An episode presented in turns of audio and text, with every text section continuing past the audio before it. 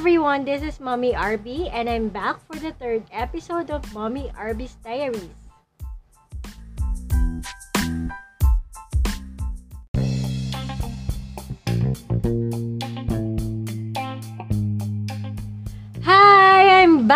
I'm back again. At ito po si Mommy RB. O, ba diba? Ang tagal mo, girl. San ka galing? Ang tagal ko bago nakapag-create ng third episode ng aking podcast.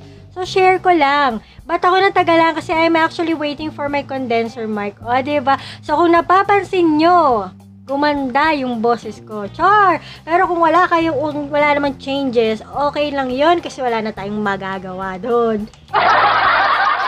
Anyway, o, oh, di ba may pa-effect? Galing yan sa aking sound card, sa aking condenser mic. So, yan na nga. Meron tayong bagong condenser mic and it's a dream come true ng pagiging podcaster. O, oh, di ba? Gamitin natin lahat, lahat ng sounds para may effect, di ba? So, yun na nga Babalik tayo. Maraming maraming maraming maraming salamat po sa lahat ng nakinig ng first and second episode ko. Alam ko minsan parang walang kasense pero nakikinig kayo. Ewan kung nakikinig kayo o ako lang yun yung paulit-ulit na nagre-repeat ng, ng podcast ko. Char! Anyway, thank you so much sa pakikinig at sa paghihintay ng third episode ng aking podcast. Eto na, ikukwento ko na in 3, 2, 1.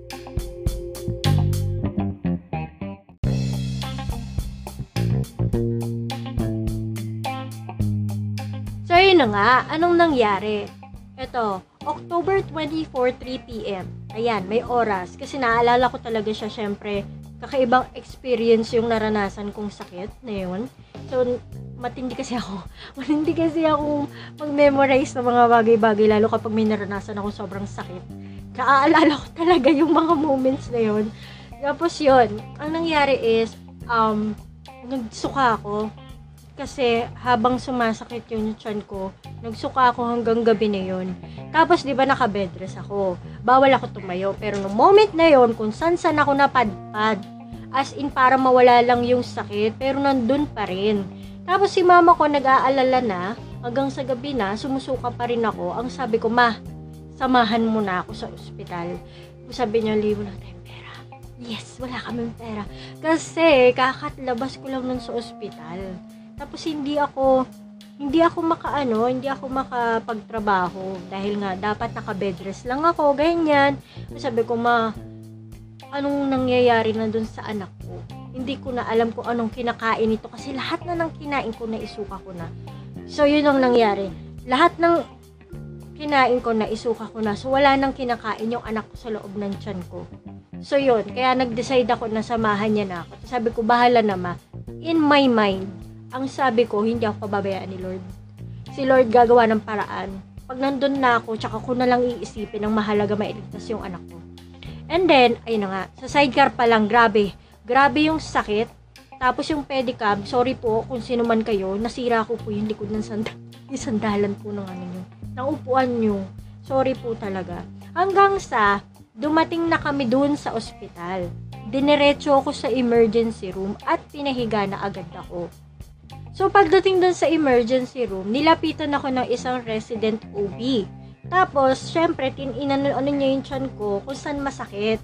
Tapos, the moment na nalaman niya kung saan yung masakit, actually, akala ko dun lang masakit sa gitna. Hindi pala. Sa gilid din, ganun. So, dalawa. Tapos, the moment na nalaman niya na kung saan masakit, ang sabi niya sa akin, Mrs. mag-relax ka. Naninigas yung chan mo, nagpi-preterm labor, labor ka kung hindi ka magre-relax, manganganak ka rin. Oh my God, 7 months, mapapaanak ako. Ito yung kinakatakutan ko eh. Ito yung sinabi ko na ayoko mangyari, pero ito na, nasa harap ko na. And then, sabi niya, tumawag na kami ng surgeon. Ano? Surgeon. Ayun. Sabi niya, tumawag na kami ng surgeon kasi possible na appendicitis yung nararamdaman mo. Baka puputok yung appendix mo that moment, inabot ko yung HMO card ko kasi alam ko the HMO will cover non-pregnancy related cases. So, narinig ko na yon, inabot ko yon aking HMO. Instinct na rin yun eh kasi syempre pakiramdam ko it will help me during sa that time dun sa aking expenses. And then yun na nga, nung inabot ko yon at that very moment, sabi, i-confine ako. Kailangan ako i-confine, tapos pinapili na ng room yung mama ko. Sabi nila, covered na po ng HMO. Bigla, biruin niyo yun.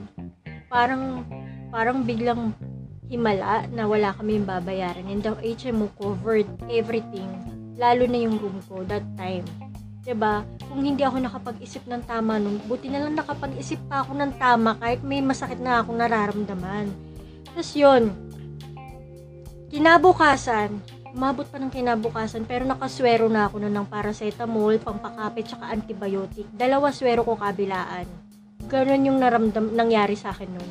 Then, kinabukasan, yun na nga, dumaan yung surgeon, tapos pina-check ako, pina-ultrasound ako. Sa ultrasound pa lang, umiiyak na ako sa pain. Tapos sabi, unahin niyo muna to si Mrs. Unahin niyo muna to, ganyan. Kasi, kanina pa to eh. Anong ano na to eh. Um, binaba kasi ako na naka-stretcher ako. Kanina pa to, ganyan, ganyan. Nasakit, sakit na sakit na. So, yung assistant na muna yung gum- gumawa para makita niya kung anong meron. Tapos, tapos, nakita niya kung anong meron, kung bakit masakit yung aking tiyan.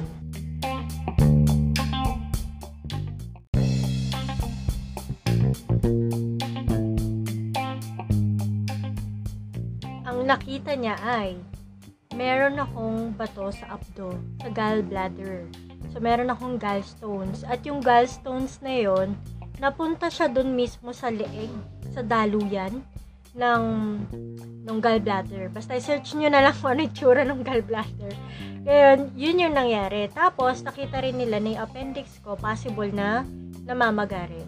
So, nung, nung nakita na nila yon sabi ng surgeon sa akin is, gusto mo operahan na kita ngayon. Kaya lang kasi buntis ka.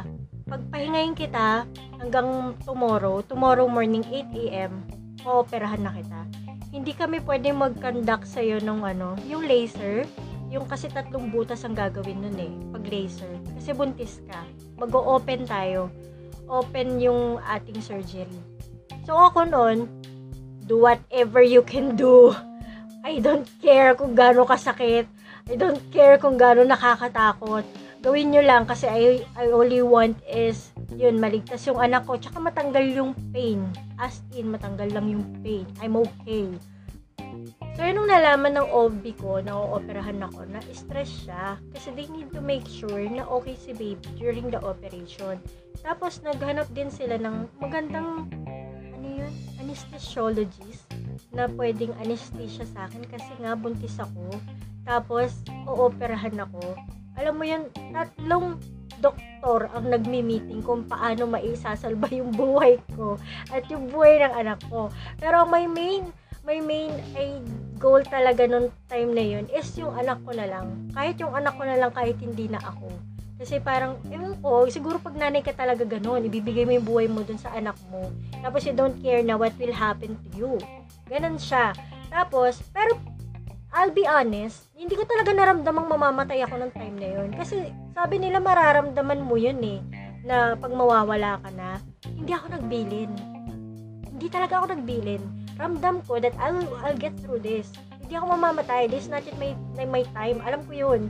Yun yung pinaka, siguro pinaka bravest thing na nagawa ko. Bukod sa panganganak. Promise. Yun talaga.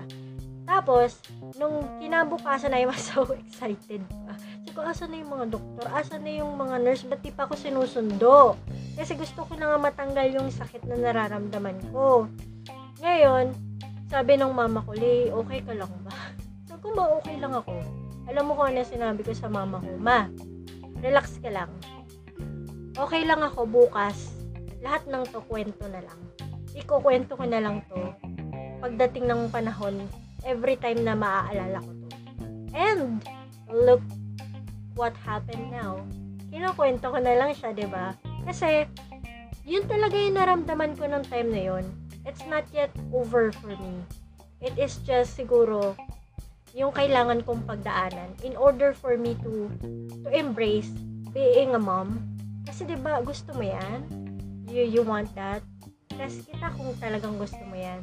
Parang ganun. So how far would you go para ma-survive mo yung buhay ng anak mo? For that 'di ba? Kailangan kailangan dumaan ka sa ganun. And for me, sobrang rewarding. Sobrang rewarding talaga.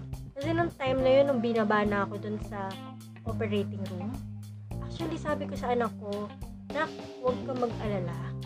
Relax ka lang. Kasi siya naninigas siya eh. I'm okay na eh. Parang wala na akong pakiramdam or I'm at peace na parang come what may. Tapos ang sabi ko sa kanya, hindi ikaw yung kukunin sa tiyan ko. It's not you. Si mami lang yung kukuwanan ng something kasi masakit. Pero ikaw, you'll be safe. I promise that. So parang, nung time na yon pumalma yung anak ko. Tapos, yun nga, nakita ko pa yung doktoris, nakikipag kape pa or nakikipagtsikahan pa. Tapos bigla na akong tinusukan dito sa aking spinal cord ng ano, anesthesia. Tapos akala ko okay pa ako, tapos bigla na lang nawalan na ako ng malay. Pero meron na, ang naalala ko nun is, meron ako kabilaan, naka-monitor ako. Yung kaliwang kamay ko tsaka yung kanan, may BP, tapos kabila is yung yung aking heart. Tapos yung kabila na, eh, tapos meron akong oxygen. And then, alam nyo ba, eto pa, may funny thing. Kasi nung during operation, naririnig ko, nagtatawanan sila sa paligid ko. So, napabukas ako ng mata. Pagbukas ko ng mata ko, they're not laughing. They are actually busy. Tapos nararamdaman ko may humahatak sa tiyan ko. Tapos sabi nung binahing, binahing, anong tawag doon? Yung parang sining ako yung ano, yung oxygen ko kasi ang kati niya sa ilong, ang kati ng ilong ko, tapos hindi ko mahawakan kasi yung kamay ko magkabila, walang pakiramdam yan. Tapos naka ano, na, para siyang nakagapos na, kasi meron akong BP na nakamonitor, tapos yung sa heart, meron din. Tapos, yun nga, sabi niya matulog ka pa, sabi ng anesthesiologist, sinasara na lang, sinasara na lang. Tapos nakita ko yung green na nakapatong dito sa aking tiyan. Tapos yung sinasara na lang, tulog ka pa. Tapos sabi ko, pakibalik po ng oxygen ko, please. Pakiayos po. Yun na. Tapos po nung binalik nila, nawalan na naman ako ng malay.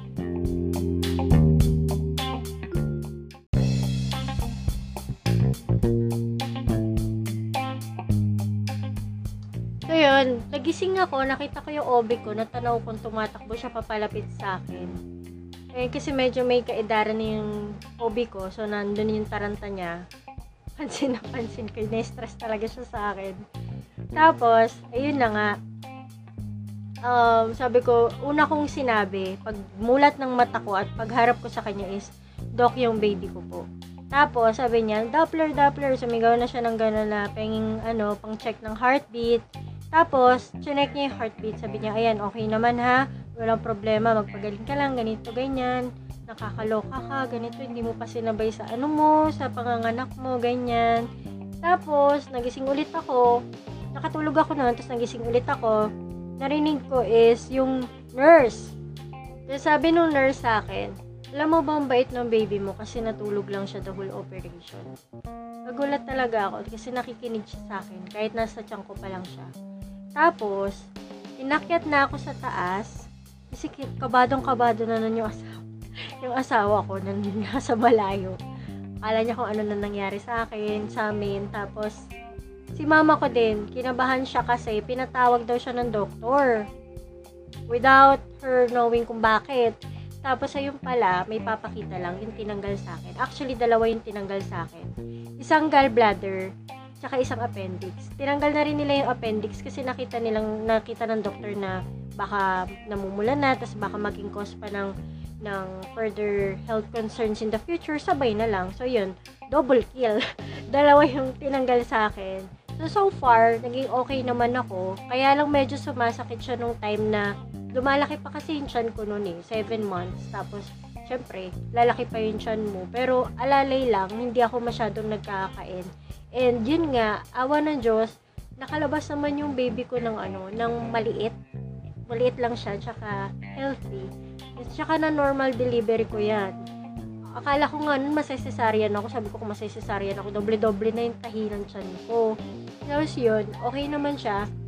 It turns out pala, na kaya pala ako nagpe-preterm labor is because yun nga, nagka, meron pala akong gallbladder issue. So, parang yun yung nagkakos ng aking preterm labor.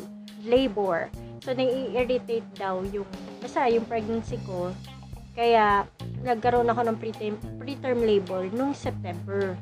So, yun, okay naman siya. bed rest pa rin ako. Ang pinakamahirap lang dun is yung pag maliligo ka. Yun. Kasi nawa ka mo yung malaki mong tahi, ganyan, ouch, ang sakit talaga nun. Pero, alam mo, sobrang fulfilling. If I would choose kung uulitin ko yon or hindi, or if I have a choice kung pagdadaanan ko yung ganong scenario o hindi, I will still choose na pagdaanan ko yun kasi it made me who I am today. 'di ba? Yung siguro mas naging ano yung pagmamahal ko sa anak ko kasi pinagdaanan namin dalawa 'yun. Kumbaga magkasama kami pinagdaanan namin 'yun and we were able to survive it. Kaya parang napaka-memorable ng aming relationship. Ayan. Tsaka sa amin din ng asawa ko kasi parang parang meron kaming binabalikan na ito ganito tayo hirap na hirap nun tayo nung time na to tapos hindi natin alam if we were able to sur- we can survive it pero nagawa naman natin alam mo yung ganong kwento minsan kasi we need something na na ganun eh para maging maging ano tayo maging aware tayo of the importance ng mga bagay-bagay sa atin. Tapos yung take away ko dito siguro it, kung babalikan ko ha ngayon na ganito yung ano understanding ko sa buhay na nagkaroon na ng changes of course, nag, naging aware na ako sa bagay-bagay, if babalikan ko yung nangyari from the past, nung moment na yon, alam nyo, it was actually me did that to myself. Why? Number one, that health issue is actually related nung dalaga pa ako without me knowing. Tapos nag-react lang siya during my pregnancy. So who did that to yourself? Well, myself. ba? Ako gumawa nun kasi I'm not being careful with my health before, ba? Wala akong pakialam noon. And so, na nangyari lang nga nung time na buntis na ako. Second, is it really na pagdadaanan ko talaga siya or I ask for it? Remember niyo yung nakaraang podcast ko, yung second episode na kinuwento ko to. Sabi ko, I will do anything and everything But then, yun nga, sinubok ako. Why? You asked for it, girl. It was given to you because you asked for it. No one's gonna challenge you. It was your fear. You want to challenge yourself. Diba? I asked for it. So it was given. Because you want to challenge yourself. In fact, that very moment, hindi ka naman challenge. It's just your fear na baka mawala na naman, na baka walang mangyari, o may mangyari na naman, kaya mawala si baby or what. And it, yun nga, challenge mo yung sarili mo. It was you. It was you all along. Diba? Sabi nga, as and it will be given. The universe doesn't know what yes or no. It only vibrates in your frequency. Kung ano yung sinasabi mo, yun lang yung naririnig niya at ibabalik niya sa'yo. 'di ba? Because you want that challenge eh. Actually, parang, totoo nga, I asked for it. I actually waiting for a challenge. Feeling ko kasi nun, hindi, meron pa to. May challenge to, gusto ko to. May ganun kasi akong feeling before na for me to to be able to to to know, to understand life, to to feel na alive ako, I want challenge. Gusto ko yun. Diba, parang minsan isipin mo, masochist ka, girl. No, I'm not. I'm actually want challenge for me to learn. Kasi doon ako natututo. Maalala ko lang may sinabi ako nun sa husband ko na, eto, ipon ko to, ipon natin to. Kasi mamaya mga nakako at 7 months. Feeling ko mga nganak ako at 7 months. Sinabi ko talaga yon Tapos naalala ko na lang nung nanganak na ako na, oh my God, I mentioned that, na baka mga ako at 7 months. Remember, I was 7 months nung sinugod ako sa ospital dahil nga muntik na akong manganak because of my my gallstone. ba? Diba? So, yung ganun, ganun, ganun ka-powerful yung word. You don't know when or where or kung ano ibibigay sa'yo. It depends on what you said. I actually siguro nung time na yun, I was so much in fear that I would lose my child. And so I asked the universe, challenge me and I'll do it. And it was given. And I was able to survive it. Yun yung nagiging realization ko ngayon. And how I see it. Pero still, syempre, walang himala doon. Walang himala. It's, it's God's work. I mean, God's work and your work. Kasi if titignan mo, it was you all along deciding it. ba? you decided this is not over for you, then it will not be over for you. You decide that you will go through this, then you will go through this. You want it. You ask for it. Diba? If you would look at it that way, hindi mo sisisihin yung mundo, hindi mo sisisihin ang ang Diyos, hindi mo sisisihin yung situation. You would only look within you. What do you want? What did you ask? Diba? Sometimes you need to to to um what do you call that? Assess yourself. Check niyo yung sarili niyo. What are your thoughts? Anong iniisip mo? Feeling mo ba ganyan na lang yung buhay mo? Walang nangyayari, failure ka and all. Why? What are you thinking? 'Di ba? So two things no that you should remember whenever you are facing um a struggle or you're facing um a problem sa buhay nyo, you need to remember these two. Number one, you need to identify saan nanggagaling. I-assess niyo yung sarili niyo. What are your thoughts? Baka naman yung problema mo, ikaw lang din mismo gumagawa niyan. It is a cycle that is repeating in your life kasi, andyan yung lesson, pero ayaw mo yakapin. Ayaw mong matutunan. ba? Diba? Baka kasi mina-manifest natin. Pag sinabing mina-manifest natin, that's what we're thinking. Good or bad. The universe doesn't care. No, hindi niya alam yung yes and no. Hindi niya alam kung ano yung gusto mo sa hindi. Pero kung ano yung thoughts mo, yun yung binabalik niya sa'yo. Okay? So, number two is, kailangan isipin mo na yung mga problema na pinagdadaanan mo, it is actually what you need to, for the evolution of your soul, for your growth. Kasi, di ba, minsan meron tayong version ng sarili natin, I wanna be like this. When I grow up, I wanna be like this in the near future. And ang isang tao, hindi yan basta-basta nagiging ganyan without going through something. Kaya nga, di ba sabi sa Bible, ang isang ginto, paano mo malalaman kung ginto? Padaanin mo sa apoy. So, once na dumaan ka sa ganung path, ibig sabihin, you are being prepared into a different version of yourself. Kasi if you will not be able to go through that, you won't be evolving. Ganun ka pa rin. You are that same person. And do not and do not um regret na pinagdaanan niya yung ganung path, na pinagdaanan mo yung ganung pain, na pinagdaanan mo yung ganung suffering because that's who you are. Pero you need to remember na hindi ka dapat nalilabel based sa pain mo. Okay? Eto, kwento lang. But I'm not that person yung dumaan sa suffering. I took the lesson. Yung lesson lang yung kinuha ko. Pero hindi ko sinasabi na, kasi kaya ako ganito kasi ganun eh. Dumaan kasi ako sa ganun, ganyan. Alam mo yan, may ganun tayong minsang version ng sarili natin. Eh, I don't wanna do that. Kasi alam mo dati ganito ako eh. Ganito na ako. Alam mo yung ganun? Diba? I, I know you can relate to this. I just don't know how to put it in a in a more layman's term. So, yun. So, maraming maraming salamat po sa lahat ng tumutok, nakinig, at sana may natutunan kayo sa, sa episode na to. Again, you can always check my blog, that's mommyarbisdiary.com or follow me on Facebook, that's Mommy Arbis Diary. So, maraming, maraming, maraming, maraming salamat po. Thank you for listening. And again, sana samahan niyo ulit ako sa next episode ng aking podcast. Thank you and have a good day.